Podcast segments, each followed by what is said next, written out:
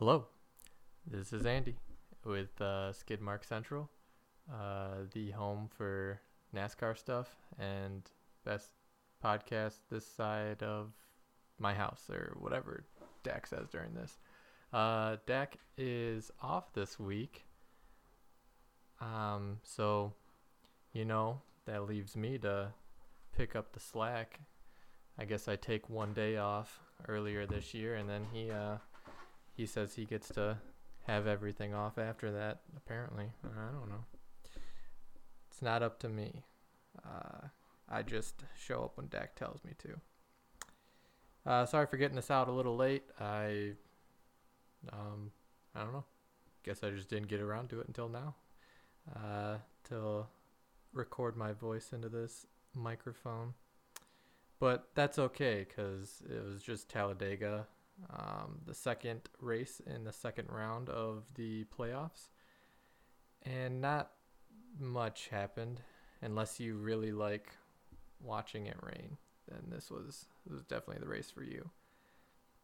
It was supposed to get started Sunday, but there was rain in the area, so the start of the race was delayed several hours. Um, they ended up getting the drivers out into their cars and onto the track for a lap, maybe two under caution, and then it started to rain again. And once they brought the cars back down on pit road, they they kind of called it uh, for the day because it's it was kind of yucky all weekend, and the I believe it was the Xfinity race got called due to darkness because it got delayed because of rain. And it was about 6:30 local time that I got called and when they brought the cars back down on the pits, it was I want to say like 3 or 4 local time. So by the time they got the track dried again, they they would have been lucky to get halfway uh, before it got dark. So with that, they called it for the day and and said they they'd try and get the race in Monday. Monday, uh, the following day, I think it was like noon or something, uh, local start. so that's what they did.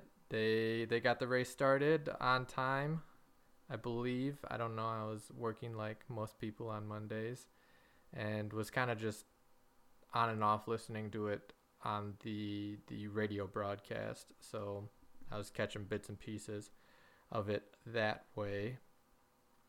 But uh, so the race kind of gets going off to not necessarily a slow start, I'll say, but I'll just say a normal Talladega start where people, yeah, just kind of being a little less aggressive than what they usually are, but uh, that would soon not happen because like yesterday or like Sunday, Monday, there was rain in the area. So they were just kind of biding their time until they got close to halfway when the race would then be official.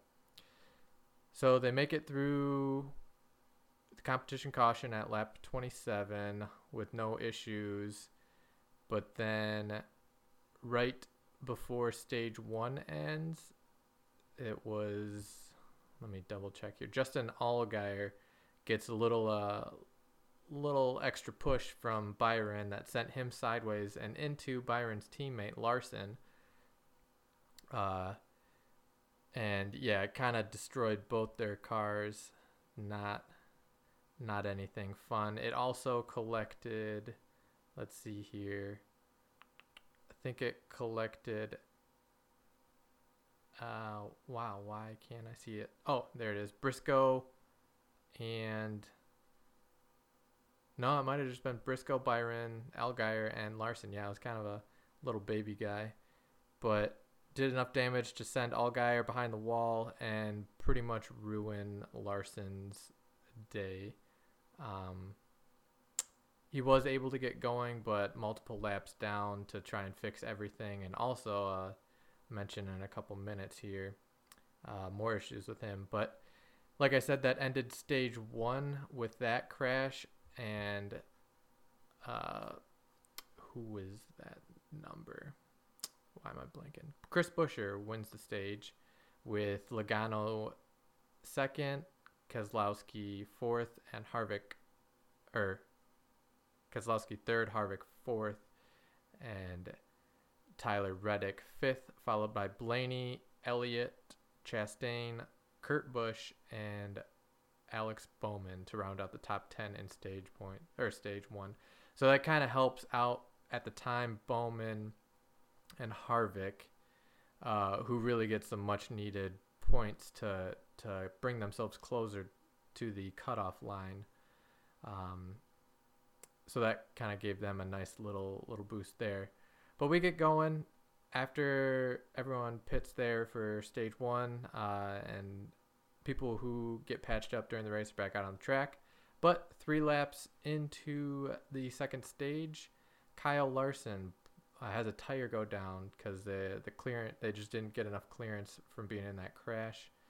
So they did make minimum speed the first time, so they were cleared there. But with them being the cause of the next caution, it made them go back under the crash clock to try and fix it, and then make minimum speed again. Um, spoiler alert: he he did. So not too long of a caution there, just cleaning up the mess that Larson made um, with with blowing uh, tire and all. So they they kind of get going again there for let me see yeah a good 20 laps but at this time they're starting to get close to halfway so halfway in this race, I believe was lap 90, 90 something. And I can't remember exactly. Uh, let's see here. Yeah, lap 94. So when the green flag went back out after Larson's incident, it was lap uh, 78. So they only needed uh, just under 20 laps to make this race official, which was important because there were storms in the area, in and around the area the whole day. Uh, most of them were south of the track, but they they would definitely um, a few of the cells were creeping north towards the track, and there were there were sightings of rain on or near the track, but not enough to really call it or or um, bring out the red flag or cause a, or bring out a caution to to see what the rain decides to do. So yeah, like I said, with that, it starts getting a lot more racy, and people are being aggressive, big pushes, um, and down the straightaways and even into the corners. And you noticed a lot of tandeming, um, which really wasn't popular once they switched to this new car, but I think with the lower speeds, it kind of brings it back a little bit in the fact that two cars can just link together a lot easier with the higher downforce and um, pretty much just sail away from the field uh, until the the trailing car needs to needs to get air to the engine to cool it back down. Then they kind of get sucked up by the by the field. So you saw just a lot of big runs and then slowly getting caught up by the pack, and then another two drivers would link up and get another big run. Uh, but with all that, lap 99, there was the first big one where Stenhouse just does some Stenhouse things, uh, but actually get some help from Buescher. So is Buescher pushing Stenhouse, and I forget who they were coming up on but Stenhouse didn't want to have that big of a run coming into the the um, the car in front of him. So and I think they just and Buescher didn't really line up right with Stenhouse to start with. So that sent Stenhouse into the wall and notably collect William Byron. Uh, so he was the only playoff driver that got caught up in that crash, which kind of stinks for him because uh, at the time he was right around the cutoff line, and with that, that sent him way down the the ranks, and basically with that crash makes him all but need a um, a win to get into the playoffs. Uh, so they get that cleaned up, and they actually have a a couple extra couple extra um, caution laps added because of rain in the area. So people were starting to think that that might have been the end of the race there. Um, but it, it um. Oh geez, no. I can read. So the Byron one is what ended it. Whoa, we're in the future now. Uh, the one before that, uh, it was, um, it was still Buescher that got into Stenhouse, but that one collected, um, uh, Elliott got a little piece of it, and then Kurt or Kyle Busch, and Martin Truex, and um, and uh, Bowman got into that one. Holy cow! Did I mess that up royally? Either way, there was one big one. That was one. The other one was Bowman uh, getting turned by Preece, and that's the the one that ended it all right there. It was I think 20 laps later um, that man. This is why we have Dak here. He pays attention to the races. The yeah, the Bowman one was first that I just said, and then and then the Byron uh, Stenhouse one was second. So, to recap this very confusing segment by Andy, uh, all that really matters is Bowman, Byron, and Kurt or Kyle Busch got screwed uh, between those two crashes, and at the Byron crash, which was the second crash, or second big one, I should say, that one, uh, it started to rain heavier during that crash, or I should say during cleanup of that crash, and they brought the cars down pit road and put the covers on, and at that point it was it was probably pretty close to 3:30 to 4 local time, so they would have had to had to basically have it stop raining then to have the, enough time to clean up the track and get them out on the back out on the course before the darkness came and they would have just had to end it because of darkness anyways. But at the time Bubba Wallace was leading the race. So that that kind of got a little buzz in the crowd going because if the race didn't get started and it was past halfway, the race winner would be Bubba Wallace, which I think they only they only um, waited it out maybe 40 minutes or so, and then they finally called it, which did give Bubba Wallace his first victory. So good for him. But before we get into get into all that, uh, one last playoff note. Uh, since they did not make it to stage two, the finish order of the race was the finish results for stage two as well.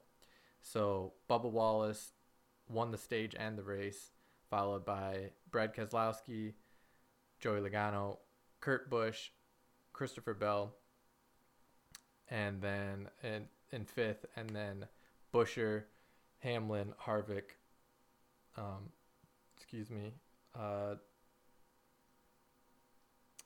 what's his name? Wow, Erik Jones, and then Anthony Alfredo. Round out your top 10 there.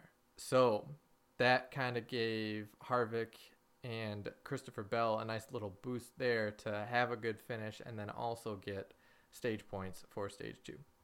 But going back to the the highlight of this cast, Bubba Wallace gets his first win. Good for him. If uh, Dak was here, he'd he'd say good on him too. Um, he is now the second driver or second black driver to get a victory, and also gives 23XI uh, Racing their first win as a team. So pretty impressive, just all around. Um, congrats again to Bubba for getting his first win, and then also how just competitive 23XI Racing has been in their first season, basically starting from scratch. So that I don't. I mean, yes, you have Michael Jordan, just has a lot of money in general, and racing is a money sport. So the more money you have, the better you are. And then you have a little bit of experience from Denny Hamlin coming over and just sharing some of his racing knowledge. But driving and racing and like just owning a team are, are just very different things. So getting them all together and having competitive cars every week uh, in your first year of racing is just just very impressive and yeah just hats off to them and their their their win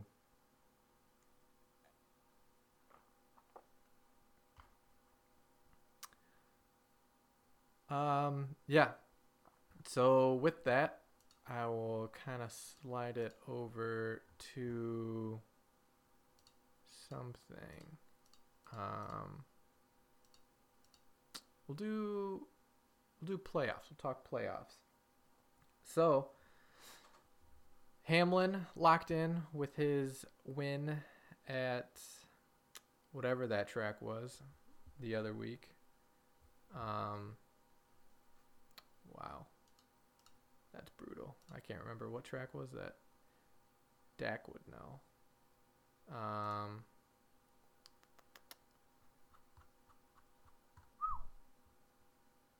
Ah, Vegas. That's what it was. Uh, and then, so that's uh, got him into the round of eight. And then Bubba Wallace winning does nothing for the playoff drivers. So he kind of threw a kink in in that aspect of it that only one person is officially locked in for the the the round of 8 and with the top drivers kind of crashing and losing a lot of points, aka Larson, uh, it kind of kind of levels out a little bit here the playing field. I mean, Larson, Logano, Brad Keselowski, and Truex, it it's gonna be tough for them to slide out of it, given that they just have a solid points day. I mean, get a few stage points here and there and finish top 15, 20. They they've got a good shot of of uh, making it. But then you get down to Ryan Blaney plus 15, Chase Elliott, and then Kyle Busch plus nine. That's where it gets a little more dicey in the fact where if they don't get decent stage points and and a top 10 they they're they're in trouble. Luckily though for them, Harvick is really the only guy that could probably point his way in at nine nine to the bad. So yeah, that um that'll be something to watch there, especially with Elliott being nine up and if everybody remembers Bristol, you know there's some bad blood there. And then also Kyle Busch just in general isn't very good at the Roval. He's a very good road course racer, so if he does get a good finish, I I would not be surprised at all. But um, he's just he's just uh, been good at the Roval and finding uh, finding trouble and sniffing it out and making sure he's involved in it. So that's his only his only uh, called black guy there at the Roval is he likes to crash.